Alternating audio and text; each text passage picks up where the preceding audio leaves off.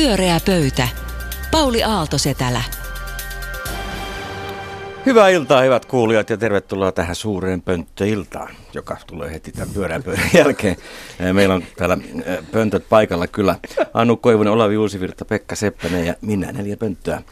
Ja mielenkiintoiset teemat. Mä kuulin muuten, kadulla yksi ihminen sanoi, että hän on kuullut kaikki meidän lähetykset kymmenen vuoden ajan. Miten se voi olla mahdollista? En ymmärrä, mutta on siitä hyvin kiitollinen kaikille teille, jotka siellä kuuntelette. Onko hän rehellinen ajatuksia. ihminen? Hän oli ilipittömän rehellinen. Tänä aamuna kun ulkoilutin koiraa, mikä on erittäin niin kuin, kiva tapa aloittaa päivä, niin, niin olin lukenut Hesarista jutun, että hyvä koirasuhde tekee onnelliseksi.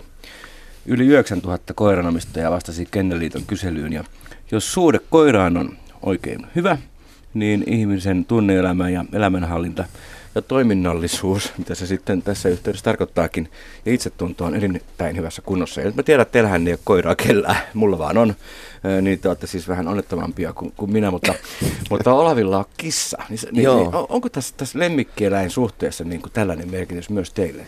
Välillisesti. Mä ajattelen tätä asiaa niin, että, että koirat, mä ajattelen, että koirat voi tehdä jopa liian onnelliseksi ihmisen. Niitä puuttuu sitä kissoille tyypillistä ambivalenssia, jota mä itse henkilökohtaisesti kaipaan. että tavallaan, että siinä on ne molemmat puolet, että ei pelkästään niin kuin lirkutella ja olla mielinkieli, niin kuin koirat siis, vaan että välillä näytetään ne kynnet Ensin lirkutella ja sitten otetaan kynnet esiin, koska se on tavallaan se elämän, elämän totuus. Se on niin kuin paljon realistisempi. kissa, hyvä kissa kissasuhde tekee niin kuin syventää. Ja pieni pelon, pelon ilmapiiri. Ja pieni pelon ilmapiiri, se on se pieni jännite tekee aina hyvää. Kyllä mäkin olen vähän kateellinen Paulille, koska hänellä on tuo hyvä koirasuhde. Että, että mä tässä niinku kateellisena mietiskelin, että onko tuonne koirasuhde, niin vääristääkö se vähän niin kuin maailmankuva. No kun koira tottelee, koira tottelee. Ihmissuhdehan on paljon vaikeampi ja haasteellisempi, koska kaikki ihmisten ei tottele. Ja mä oon koittanut saada ihmiset tottelemaan ja siis satsannut toisin sanoen ihmissuhteisiin. Ja Oho. Oletko, tota, onko sulla semmoinen hyvä, hyvä ihmissuhde, mikä no, tekee Mä yritän moni ihmissuhteet erinäköisissä funktioissa pitää yllä, mutta tota, huonolla menestyksellä, että kyllä toi nyt kuulostaa siltä, että pitää vaihtaa ihmiset koiraan. Mä ajattelin kyllä kanssa, että mä, mä oon allerginen kaikille, missä on karvoja ollut aina. Eli se varmaan selittää mun Siksi Olavi yleis... istuu tuolla vähän kauemmin. niin, mutta että siis se varmaan selittää tällaisen yleisen ahdistuneisuuden ja mm. maailman tuskan ja muun, että jos olisi... Pyöreä pöytä. Päivä päivältä, viikko viikolta se skenaario näyttää yhä mahdollisemmalta. Että, että todella voi olla semmoinen tilanne marraskuussa vai koska ne vaalit sitten pidetään Marraskuussa. Että, että, että siellä valitaan, että Yhdysvaltain... Clinton tai Trump. Niin, se on Clinton tai Trump. Ja tota, sitten se on jo niin kuin heads up, se on jompi kumpi. Niin se on, se on musta käsittämätön skenaario, se on uskomaton, se on niin kuin aivan absurdilta tuntuu. Niin, niin se kuin, kuulostaa ihan kuin Sassa Cohenin komedialta. Niin se kuulostaa joltain no. käsikirjoitetulta tota, tä, täysin absurdilta komedia-elokuvalta, mutta, mutta meidän täytyy varautua siihen mahdollisuuteen, että se todella voi olla todellisuutta. Niin, Löydätkö tota, jotain hyvää niin, siitä siis? Mä nimenomaan ajattelinkin asettaa tämän, tämän kysymyksen, että mitä, että kun kaikki tuntuu täällä ajattelevan, että se on pelkästään, se on ainoastaan hirvittävä asia, tai se olisi hirvittävä asia, se, se, on, se, on, se olisi katastrofi. Niin tota, mutta jos näin kuitenkin jostain ihmeen syystä pääsisi käymään, niin voisiko siinä olla jotain, jotain hyvääkin? Ja pre, niin kuin Yhdysvaltain presidentti Donald Trumpissa itse, itse sitten ehkä vastaan tavallaan sen, että, että se, niin kuin, se vertautuu musta jopa niin kuin, siis sotaan, siis sotatilaan. Tavallaan, että, että sillä saattaa olla tämmöinen niin kom, kompostivaikutus, että se, että se tapahtuu oikeasti iso, iso myll, semmoinen niin iso myllääntyminen, että sieltä sitten, se on niin kuin se ainut hyvä asia, mitä mä näen, että oikeasti sitten se havahduttaa ja seisahduttaa niin kuin, ää, nyt niin kuin ihmiset maailmanlaajuisesti sekä niin kuin Yhdysvaltain kansalaiset näkemään, että, että tähän on niin kuin aivan kestämätön. Että me tarvitaan joku todella radikaali muutos.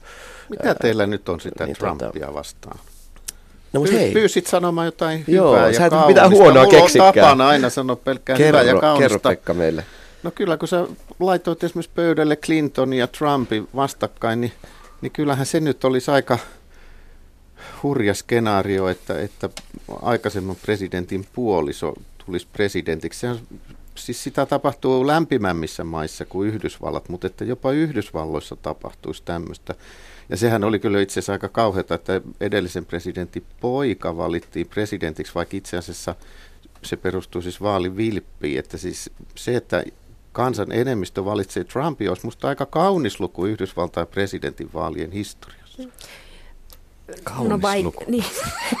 et pystynyt vakavasti tuota sanomaan. Niin, mutta ajatelkaa kaikkia niitä ihmisiä, joiden niin kuin selkänahasta jotka, jotka selkänahalla maksaa sen, sen Trumpin voiton. Eli siis meillä on niin henkilö, joka, joka on rasisti, joka, jolla on todella niin kuin väkivaltaisia visioita erilaisia väestöryhmiä kohtaan, erilaisia uskonnollisia ryhmittymiä kohtaan, joka, joka niin kuin elää vihasta ja, ja häikäilemättömästi vihaa erilaisia ryhmiä. Niin, Eikö pitänyt olla jotain hyvää? No, niin. Tämä, Nämä ei ole ollenkaan kauniita asia, sanoja Trumpista. Ei, ei, ollutkaan, mutta Aika tässä... ikäviä juttuja nyt tuli sulla mieleen. Niin, mutta tuli... Oli kauneita, mihin sä pystyt.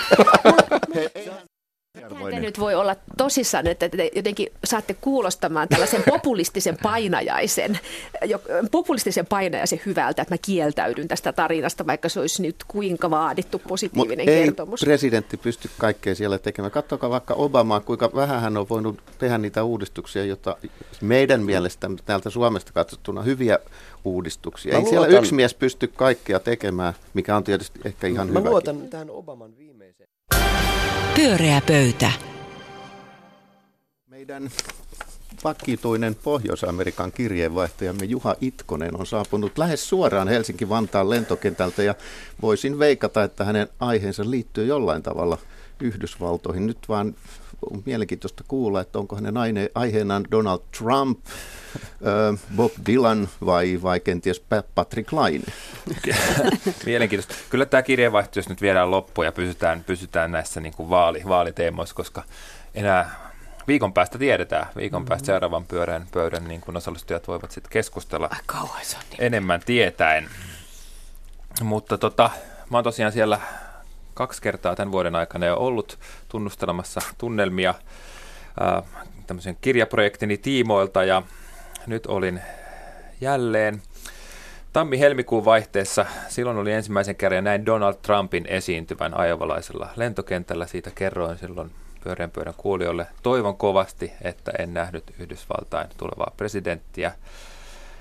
Näytti jo kovin, kovin vahvastikin siltä, että, että en nähnyt tässä viime viikkoina siellä ollessani. Hillary Clintonin johto tuntui erittäin turvalliselta. Sitten juuri perjantaina sieltä poistuessani FBI puuttui peliin ja ilmoitti alkavansa uudelleen tutkiskelemaan Clintonin sähköpostia. No, nyt ei pitäisi olla tässä pisteessä, että Trump on näin lähellä presidenttiyttä mun mielestä. Kuinka kauhuissa ne olette siitä ajatuksesta, että tästä miehestä tulee USA-presidentti? Sanokaa nyt vaikka asteikolla 1-5. 5 erittäin kauhuissanne, yksi sitten aikaan kauhuissa. Tässähän ollaan Halloweenin takia kauhuissamme jo muutenkin, mutta onko Maija kauhu lisääntynyt? Mä olen täys vitonen. Sä oot niin, no siis Kyllä, äh, kyllä tämä on yksi merkki mun mielestä siitä, että maailmantila on niin kuin tällä hetkellä tosi omituinen. Et monella tavalla me ehkä eletään nyt hyvin merkittäviä aikoja. Ehkä myöhemmin sitten myöhemmät sukupolvet voi kadehtia meitä siitä, että me oltiin sekä digitalisaation että robotisaation että niin kuin idiotisaation, idiotisaation. idiotisaation niin kuin pyörteissä. Ja kyllä tämä on musta niin kuin yksi esimerkki siitä. Että tämähän, tota noin, eli on, mä, on, mä kauhuissani toisaalta mun mielestä myös Hillary Clinton vaikuttaa niin kuin epämiellyttävältä tai jotenkin semmoiselta, ehkä mä oon mennyt nyt mukaan tähän Trumpin heittämään korruptiosyytteisistä, paitsi me täällä puhuttiin hänen tota, suht, suhtautumisestaan esimerkiksi Monika Levinski ja muihin tämmöisen naiskysymykseen, joka on mun heikko kohtani tässä. Mun mielestä tavallaan niin kuin vanha vanhan liiton sovinisti on helpompi kestää kuin semmoinen niin kuin rakenteellisen sovinismin mahdollistaja, jota Hillary Clinton on ollut nimenomaan näissä Monika Lewinsky-keisseissä. Mutta se on eri keskustelu. Toi on aika, aika kammottava. Meillä on studiossa, studiossa Suomen ainoa Donald Trumpin kannattaja. En, tuota mieltä? Ei, mä, mä en tarkoittanut. se on helpompi kestää siis naisena Hillary, tai Donald Trump kuin Hillary Clinton. Hillary Clintonin se rakenteellisen sovinismin tukeminen ahdistaa mua enemmän, koska tavallaan ne Trumpin lausunnot on niin luokattomia. Ne on vähän samoja kuin Esko Kiesi aikoinaan vertasi niin kuin naisia autoihin. Niin se on tavallaan niin ilmiselvää, että sit kaikki voi kohkata siitä pitkään. Mut siis ja millä tavalla, se Hillary, heijasta- millä se tavalla Hillary Clinton tukee rakenteellista sovinismia, siis tukemalla miestään vai jollain muullakin tavoin? Ö, nimenomaan tämä oli jäänyt mulle sellainen, sellaiseksi niin kuin traumaattiseksi hetkeksi, nimenomaan tämä Monika Levinski-kysymys siinä, että hän hiljaisella hyväksynnällään, jonka mä ymmärrän petetyltä aviovaimolta, mutta en tulevalta Amerikan presidentiltä, niin hän sillä tuki sitä, että ikään kuin toinen osapuoli uhriutettiin ja toinen selväsi täysin puht, puhtain paperein. Meillä on täällä Kauhujen talossa kolmaskin keskustelu. Sirkka Hämäläinen, kuinka kauhuissasi sinä Mä olet? olen aivan kauhuissani. Mä olen ylipäätänsä kauhuissani tästä tilanteesta, että ollaan nyt tässä tämmöisessä tilanteessa, koska musta tässä on niin täsmälleen samat elementit kuin oli silloin, kun Hitler tuli valtaan. Tunteella, ei, kun ihan aidosti, siis hirveän pelottava. Demokratian voiminhan Hitlerkin tuli voimaan. Ja tämä musta, mä, mun mielestä tämä niinku on, kertoo just siitä, että tällä hetkellä se demokratia on semmoisessa kummallisessa tilassa, että ihmiset ei luota tai usko siihen. Että Koko demokratia paljon, on vaarassa Yhdysvalloissa. Pyöreä pöytä. Pauli Aaltosetälä. Ja suorassa lähetyksessä täällä tosiaan pyöriä pöytä. Tervetuloa kuulijat kuuntelemaan Sirkka Hämäläistä, Ruben Stilleria, Karina Hazardia ja minua.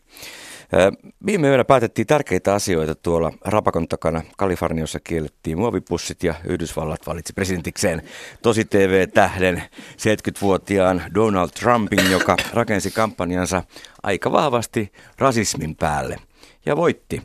Ensimmäinen kysymys tässä meidän ajankohtaisessa ö, ulkopoliittisessa keskustelusryhmässämme on se, että mikä oli teidän oma henkilökohtainen ensireaktio, kun kuulitte, että uusi presidentti on Donald Trump, johon ei muuten moni uskonut, että hänestä presidentti voisi tulla. Sirkka. Tota, pettymys tietyllä tavalla, mutta mä, mä aika vahvasti odotin, että hän, hänestä tulee presidentti. Sen takia, että mä en usko tiedotusvälineitä ja niiden, niiden enkä, enkä tämmöisiä mielipidetiedusteluja, vaan mä uskon enemmän näitä kaiken maailman professoreita, joita ei, ei kauheasti nykymaailmassa ja ainakaan Et Suomessa arvioida. En, en alkuunkaan. Ja, ja tuolla. Yhdysvalloissa oli aika selkeästi niin kuin yliopistoihmiset tämmöisen syvällisen pitkäaikaisen analyysin pohjalla. Niin siellä oli yksi professori, joka oli 80-luvulta lähtien aina ennustanut oikein ja hän, hän ennusti, että Trump voittaa. Aika paljon jo, ihan jo useita viikkoja sitten jo. 99 prosenttia professoreista ja tiedotusvälineistä oli sitä mieltä, että Clinton voittaa. Kaarina. No tota, mä ajattelin, kuul, tunsin nopeasti kuuluvani kaikkeen siihen, mikä hävisi. Joten sitten tällaisena keski-ikäisenä keskivartalo lihavana ihmisenä päätin välittömästi kasvattaa viikset. Sillä minä tästä selviän. Mä muuta sukupuolta, niin tähän menee todella hyvin. No, Ruben, sulla on jo jonkin sortin viikset. Minulla on jonkin huonosti kasvavat, mutta tässä nyt kävi niin, että vaimoni herätti minut aamulla, sanoi, että Trump on voittanut. Sanoin Iiralle, että älä viitsi, kuulen äänestäsi, että yrität tehdä minusta pilaa nyt, ei pidä paikkansa. Sitten hän näytti mulle uutisen kännykästä. Katon nyt, mä sanoin, että sä oot valinnut jonkun saitin, jonkun pilailusaitin. Kunnes sitten nousin ylös sängystä, köpötin oman kännykkäni luokse ja huomasin, että Trump on voittanut. Olin äimän käkenä ja olin niitä ihmisiä, jotka viime viikonloppuna, uskon esimerkiksi New York Timesin ennusteeseen, jossa sanottiin, että 85 prosentin todennäköisyydellä Clinton voittaa. Minä lauloin Hosiannaa, New York Times ei voi erehtyä, se on laatulehti. Niin, vaan Tiedotusväline, erehty. Niin. Kyllä New York Timesiin yleensä voikin luottaa, mutta kukaan ei luota tämän jälkeen enää mihinkään kalluppiin. Se on ihan varma asia. Pyöreä pöytä. Hyvää iltaa, hyvät kuulijat, ja tervetuloa Pyöreään pöytään. Jos olisi TV-ohjelma, niin me sanoisimme, että tämä on Pyöreä pöytä. Ja paikalla on Mika Pantsar, Kaarina Hasart ja Juha Itkonen. Oletteko hyvässä hapessa? Kyllä. Kyllä. Erinomaista. Kevätflunssa vähän painaa ehkä ääntä alas, mutta... Tota, Niin, nyt on valoakin on enemmän ja keväthän sieltä koittaa. Mika, mikä, mistä teemasta haluat, että keskustelemme kanssasi? Tota, mä oon itse tutkinut viime vuosina aika paljon sosiaalista mediaa ja, ja erilaisissa julkisissa esiintymissä yrittänyt puolustaakin, että sosiaalinen media on myös tämmöinen demokratian muoto, että me voidaan kuulla tavallisten ihmisten ja kansalaisten ääntä ja, sitten saan aika usein tämmöisen niin kuin hyökkäyksen, että tämä on tämmöinen populistinen kanta, ja varsinkin kun mä sanon, että mä kannatan myös kansanäänestyksiä, niin silloin varsinkin populis, populismiksi. Niin oikeastaan mun niin kuin kysymys on se, että et, et voisiko tätä sosiaalista mediaa, tätä kansalaiskeskustelua, joka on vireempää kuin koskaan ennen, kuka tahansa melkein suomalainen voi ottaa kantaa melkein mihin tahansa, niin voisiko sitä lähestyä myös semmoisena niin demokratiaprojektina, että, että jos nyt ajattelee se, että, että esimerkiksi Yhdysvalloissa Donald Trumpin kannatuksen taustalla on hyvin pitkälti tämmöinen niin demokratian kriisi, että ei, ei ole kuunneltu kansalaisten ääntä, niin, niin pitäisikö meidän Suomessakin ihan samalla lailla ajatella, että, että se kansalaisten ääni, joka nousee tuolta sosiaalista mediasta, niin jos jollain lailla arvokas, siihen kannattaisi suhtautua tosissaan. Ja, ja, ja tätä niin kuin mun ajattelua ehkä viime viikolla vahvisti se, että mun tota, hyvä ystävä julkaisi tämmöisen kirjan, Seppo Palminen, mediavaikuttaja, jonka nimi on Aina ei voi epäonnistua golfissakaan. Aihe on vähän tylsä ehkä golf sinänsä, mutta tässä on kirja, jossa on niin käyty läpi, keskustellaan näiden kriitikoiden kanssa tästä tota, hänen kolumneista ja blogeista ja muusta. Ja, ja tässä on nämä, mä luen yhden tämmöisen kritiikin, miten, mi, mihin hän vastaa tai minkä kanssa hän keskustelee. Tämä on jännä, että vaikka tässä puhutaan golfista, niin tämä voisi olla ihan mi, mihin tahansa talouspolitiikkaan tai muuhun, muuhun liittyvä asia. Eikö kukaan lue etukäteen ennen julkistamista, mitä paskaa tämä kaveri kirjoittaa, kun ei herralla itsellään ole minkäännäköistä tyylitajua? Tämä oli jo pohjanoteraus. Mielestäni tämän tasoista kirjoitusta ei mitenkään tulisi yhdistää golfin kaltaiseen tyylikkääseen hienoon lajiin.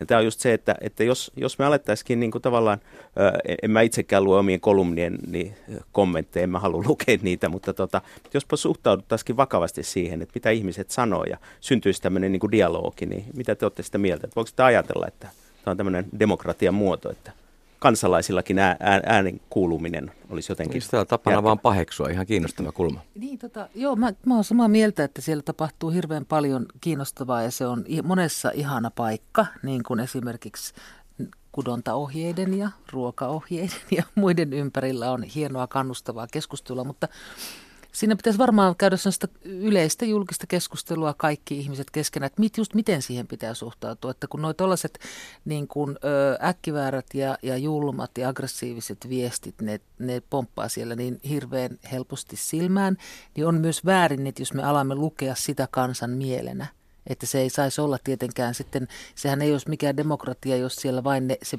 pikkiriikkinen äänekäs porukka saisi ikään kuin sen mielenpahoittamisensa kuuluviin. Että kun mä luin jostakin, että vain 7 prosenttia, oliko se kansasta, kertoo esimerkiksi poliittista mielipiteistään netissä. Joo, mä oon näin Niin, niin se tarkoittaa siis sitä, että pitkälti yli 90 prosenttia ei, että veiskytään sitten välttämättä demokraattisempaan suuntaan vai veiskö se nimenomaan tällaisen, tällaisten niin kuin äänekkäimpien – niin kuin vääristäisikö demokratia siinä mielessä, että äänekkäimmät saisivat äänensä kuuluville? Niin mä, mä oon vähän eri mieltä siitä, että sitä pelkästään paheksutaan. Kyllähän säännöllisesti kuulee niitä puheenvuoroja, että kuinka se lisää niin demokratiaa. ei, ei pelkästään teiltä, mutta siis äh, mun mielestä syytä pessimismiin tai ainakin tällaiseen niin kuin huoleen kuitenkin on, koska siis äh, mua yhä enemmän mietityttää tämä niin kuin kuitenkin somen alusta ja se rakenteellinen ulottuvuus siellä, että, että voiko tuollainen sun, sun äh, haaveilema järjellinen keskustelu edes toteutua siellä, kun sitä kuitenkin tämä pohja, jolla me näitä keskusteluja käydään, on sitten tota amerikkalaisten mediayhtiöiden hallussa. Sitä ohjaa nämä algoritmit, jotka taas määräytyy mainosmyynnin perusteella. Siis kyllähän siellä huomaahan sen ihan omastakin somen käytöstään, että tavallaan hauska kärkevä juttu kerää klikkauksia, jos sä yrität ke- keskustella jostain asiasta, niin sä löydät ehkä rajallisen niin kuin pienen joukon, jonka kanssa sä voit sitä asiasta jutella. Ja, ja siis tämä on ihan tässä niin kuin alustassa tässä tekniikassa siellä on paljon enemmän vihaa, joka kohdistuu usein naisiin tai tutkijoihin, naistutkijoihin. Ja, tämän, tämän ja se on totta. Joo, ja tämä naisasia on mua kiinnostaa tässä ja vähän liittyy tuohon, että ketkä siellä sitten niin reuhkaa. Nythän on otettu tämmöisiä hyvin ymmärtäviä puheenvuoroja, esimerkiksi professori Heikki Hillamo, että tota, joka on puhunut siitä, että kansa voi huonosti ja kansa, kansa siellä saa äänensä niin kuin ikään kuin tuommoisessa raivossa kuuluvia, ja kun hän tietysti tarkoittaa miehiä, tämä on nimenomaan miehet, jotka usein siellä tulistuvat, ja miehet ovat ne, jotka haukkuvat hirveillä tavoilla.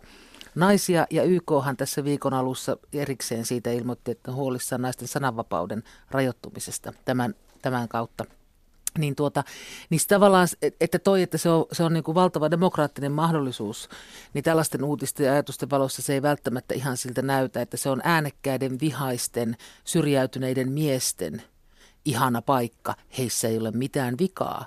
Mutta se, että se, että se otetaan niin kuin Suomen tai kansakunnan äänenä tai tilana – on mun mielestä niin kuin hyvin erikoista. Mutta Kaarina, kyllä aika raju jako. Kyllä mä nyt olen lukenut hyvin kärkeviä naisten kommentteja somesta myös, eikä pelkästään vihaisten miesten paikkaa. Ei, ei, mutta tarkoitan, että just tämä, jos se, ne naiset kuitenkaan eivät hauku näitä miehiä samalla tavalla, eivätkä halua rajoittaa heidän sananvapautta. Niin tämä, on tämä on tosiasia. Se voi, että Suomessa vasta 60-luvulla tuli esimerkiksi puhelinäänestykset. Se oli ensimmäinen kerta, kun tavallisen ihmisten ääni kerättiin muilla kuin vaaleissa. Joo. Kyllä se on niin kuin valtava niin kuin muutos tässä yhteiskunnassa, että meillä kuitenkin on olemassa äänioikeus ihan eri lailla kuin koskaan aikaisemmin. En mäkään puolusta, on siellä paljon sitä suolen toimintaa, eikä siitä kannata välittää, mutta on siinä niin kuin tavallaan mun mielestä ehkä jotenkin tosissaan kannattaa ottaa myös sen. Ja, ja mä ajattelen sitä, että kun 30-luvulla Yhdysvalloissa oli huoli tämän niin kuin totalitarismin leviämisestä, niin, niin kehittyy tämmöisiä niin kuin tutkijat halusivat alkaa Gallupilla ja muulla tutkia sitä kansalaisten mielialoja, ja se oli niin kuin poliittinen prosessi. Niin kyllä mun mielestä tuohon kannattaisi ehkä suhtautua samanlaisena niin kuin poliittisena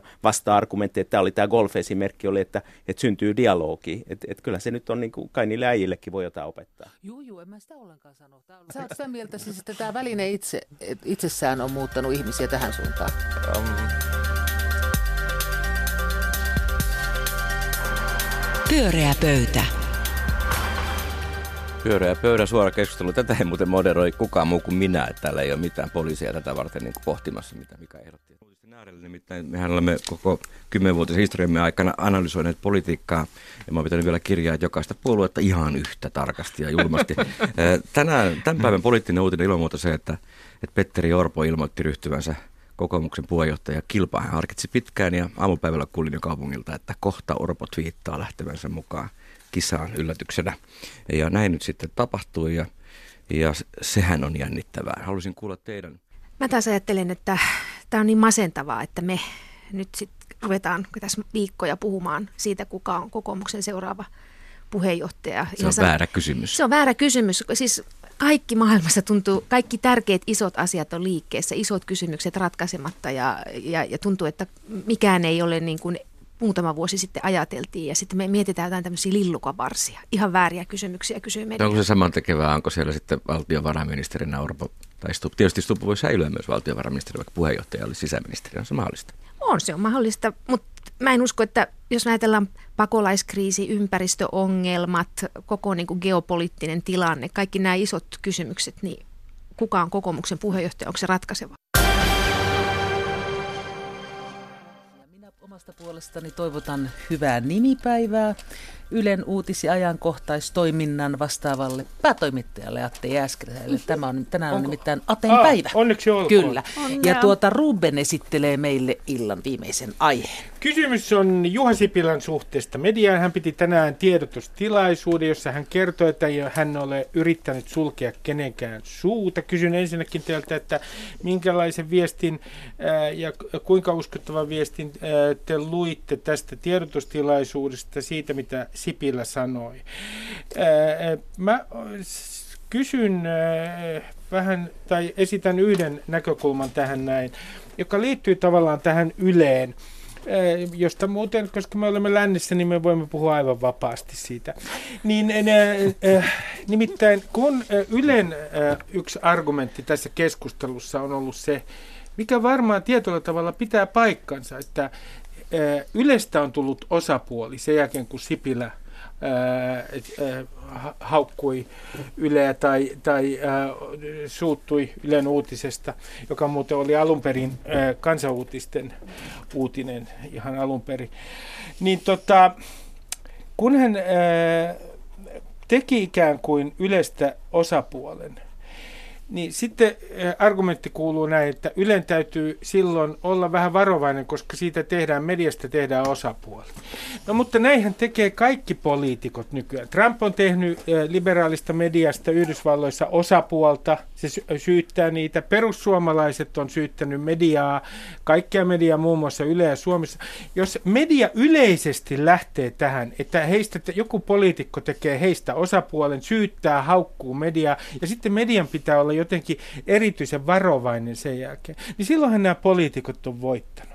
Erinomainen pointti. Onko sulla kysymyksiä Juhalle ja Maijalle? Mulla on kysymys siitä, että miltä tämä kaikki teidän mielestä on näyttänyt, tämä koko niin sanottu koho Sipilä ja median välillä? No mä jotenkin ajattelin kanssa ensimmäisenä tuli tuo jotenkin Donald Trump mieleen ja se, että hyvin samanlaista samanlaista niin kuin vääntöä käydään tuolla. Hän käy erity, erityisesti niin kuin New York Timesin kanssa sitä. Ja sitten mä mietin tavallaan Sipilän ja Trumpin yhtäläisyyksiä, joita nyt ei luojan kiitos sit ihan kaikilla sektoreilla niin hirveästi ole, mutta ainakin, ainakin sehän nyt on totta, että he on, he on niin politiikan ulkopuolelta juhlitusti tulleita henkilöitä. Heidät on haluttu mm. siihen nimenomaan sen takia, näihin korkeisiin positioihinsa, joihin Trump on vasta astumassa, mutta että mä mietin nyt sitä, kun poliitikkoja aina panatellaan, että se on nyt niin paha juttu, niin kyllähän poliitikot kuitenkin on sisäistäneet jotenkin sen, että mikä tämä niin kuin politiikan ja median suhde lähtökohtaisesti on. Ja tuntuu, että niin kuin Sipilä ja Trump ei ollenkaan niin kuin Kyllä. havaitse sitä sitä kautta. Erinomainen huomio myös tuo. Mä tota noin, tämä on tosi mielenkiintoinen tämä osapuolipointti, koska siis kun mä oon ollut myös huomaavina, niin että myös media itse tai yksittäiset toimittajat käyttäytyvät niin kuin sille, että he taas puolestaan loukkaantuvat siitä, että joku loukkaantuu heille. Ja tämä, tämä käy myös, että jos niin, taiteilija niin, loukkaantuu saamastaan kritiikistä, mm-hmm. vaikka Cheek tai joku tommonen, niin sitten toimittajat on heti niin kuin riehumassa, että Cheek yrittää estää meitä tekemästä työtä eihän niiden tarvitsisi niinku hetkaut, siis liikauttaa eväänsäkään. Nehän on vaan niin, kun he itsekin sanovat tehneet sitä työtään. Mutta sitten samalla kun nämä toimittajat niinku ryntää sieltä sille puolustamaan toisiaan, niin se jo tekee heistä osapuolen tällaisessa niinku yleisessä loukkaantumiskisassa. Ja tässä nyt mun mielestä... Nyt minä loukkaannut kyllä. niin, minua yritettiin, en päässyt Cheekin mainos, mainostilaisuuteen, joten nyt tämähän on kuin Pohjois-Koreassa. Sille mitä? Se on niin kuin pop-artisti, joka, joka niin kuin mainostaa itseään. Eikä, ja sitten tässä on musta vähän niin kuin samantyyppinen, tai mä ihmettelen tässä nyt sitten ikään kuin tätä ketä, kuka tai Atte Jääskeläistä tai mitä tahansa, että tässä nyt yhtäkkiä sitten on ruvettu johonkin niin kuin toimiin sen takia, että, että joku pääministeri, joka tulee politiikan ulkopuolelta, on loukkaantunut. Eihän sitten se sitten loukkaantuu. Ainahan meillä on pääministerit ja presidentit loukkaantunut. Lipponen oli koko ajan raivona kaikesta, jyrähteli siellä. Ahtisaari loukkaantui kaikesta. Mitä siitä? Mm. Kun puhutaan siis Sipilän ja median suhteista. Mua kiinnosti tänään, kun katsoin sen saman tiedotustilaisuuden, kun Ruben on katsonut, että, että Sipilä on siis lähettänyt kansalta saamajaan viestejä Ylen toimittajalle. Niin tässähän Sipilä itse ryhtyy mediaksi se välittää kansalta saamiaan viestejä toimittajalle. Mm. Ja Kyllä, tätä ja... kautta haluaa luoda jonkinlaista kansakuvaa tälle toimittajalle. Että musta on kiinnostava se, että Sipilä astuu mediaan ikään kuin itsekin mediana. Ja tämä onkin tässä tämä epäilyttävin niin kuin Sipilän kannalta, koska nimenomaan, niin kuin sanoin, niin ainahan nämä poliitikot ovat olleet loukkaantuneita, mutta se on aina tapahtunut ikään kuin julkisuuden kautta. He ovat kertoneet toisille toimittajille, mm. olinpa loukkaantunut te, niin kuin näin, ja julkisesti se sitten uutisoidaan, mutta se, että laittaa henkilökohtaisia viestejä, se kuulostaa siltä, että hän on ajatellut, että nyt hän tällä vaikuttaa, ja sitten siinä ollaan jo niin kuin raja Mä, mä luulen, että on ihan aidosti, ja se näkyy hänen blogistaan, menettänyt, äh, todella on niin kuin, ottanut päähän. Ja hän tänään viittasi siihen, että perhe on tietenkin herkkä kohta hänelle, mikä on inhimillistä, ja niin se on monelle muullekin ihmiselle. Kyllä, kyllä. Joo, Mutta kyllä. siinä mielessä Atte Jääskeläinen teki ehkä karhun palveluksen, kun hän silloin vähän yli vuosi sitten antoi Sipilälle oman monologislotin primetimeissa. Että silloin hän sai äh, ehkä Sipilän uskomaan, että tämä on hallituksen PR-toimisto, tämä, tämä Yle. Se saattaa niin, mä mietin, toki vahvistaa että on, jopa on, niin kuin on, valtiollisen median käsitys. Ajatteleeko Sipilän vai ajatteleeko hän niin, niin kuin kun hän johtaa oikeastaan Suomea varmaan niin kuin yritysjohtajana, hänellä on yritysjohtajan identiteetti, niin yritysjohtajan niin kuin julkisuus ja julkisuuden hallinta on aivan toinen asia kuin, niin kuin poliitikon julkisuuden hallinta. Ja, ja mä luulen, että tämä yritysjohtajan rooli tavallaan kummittelee myös tässä hänen suhteessaan mediaan. Pyöreä pöytä.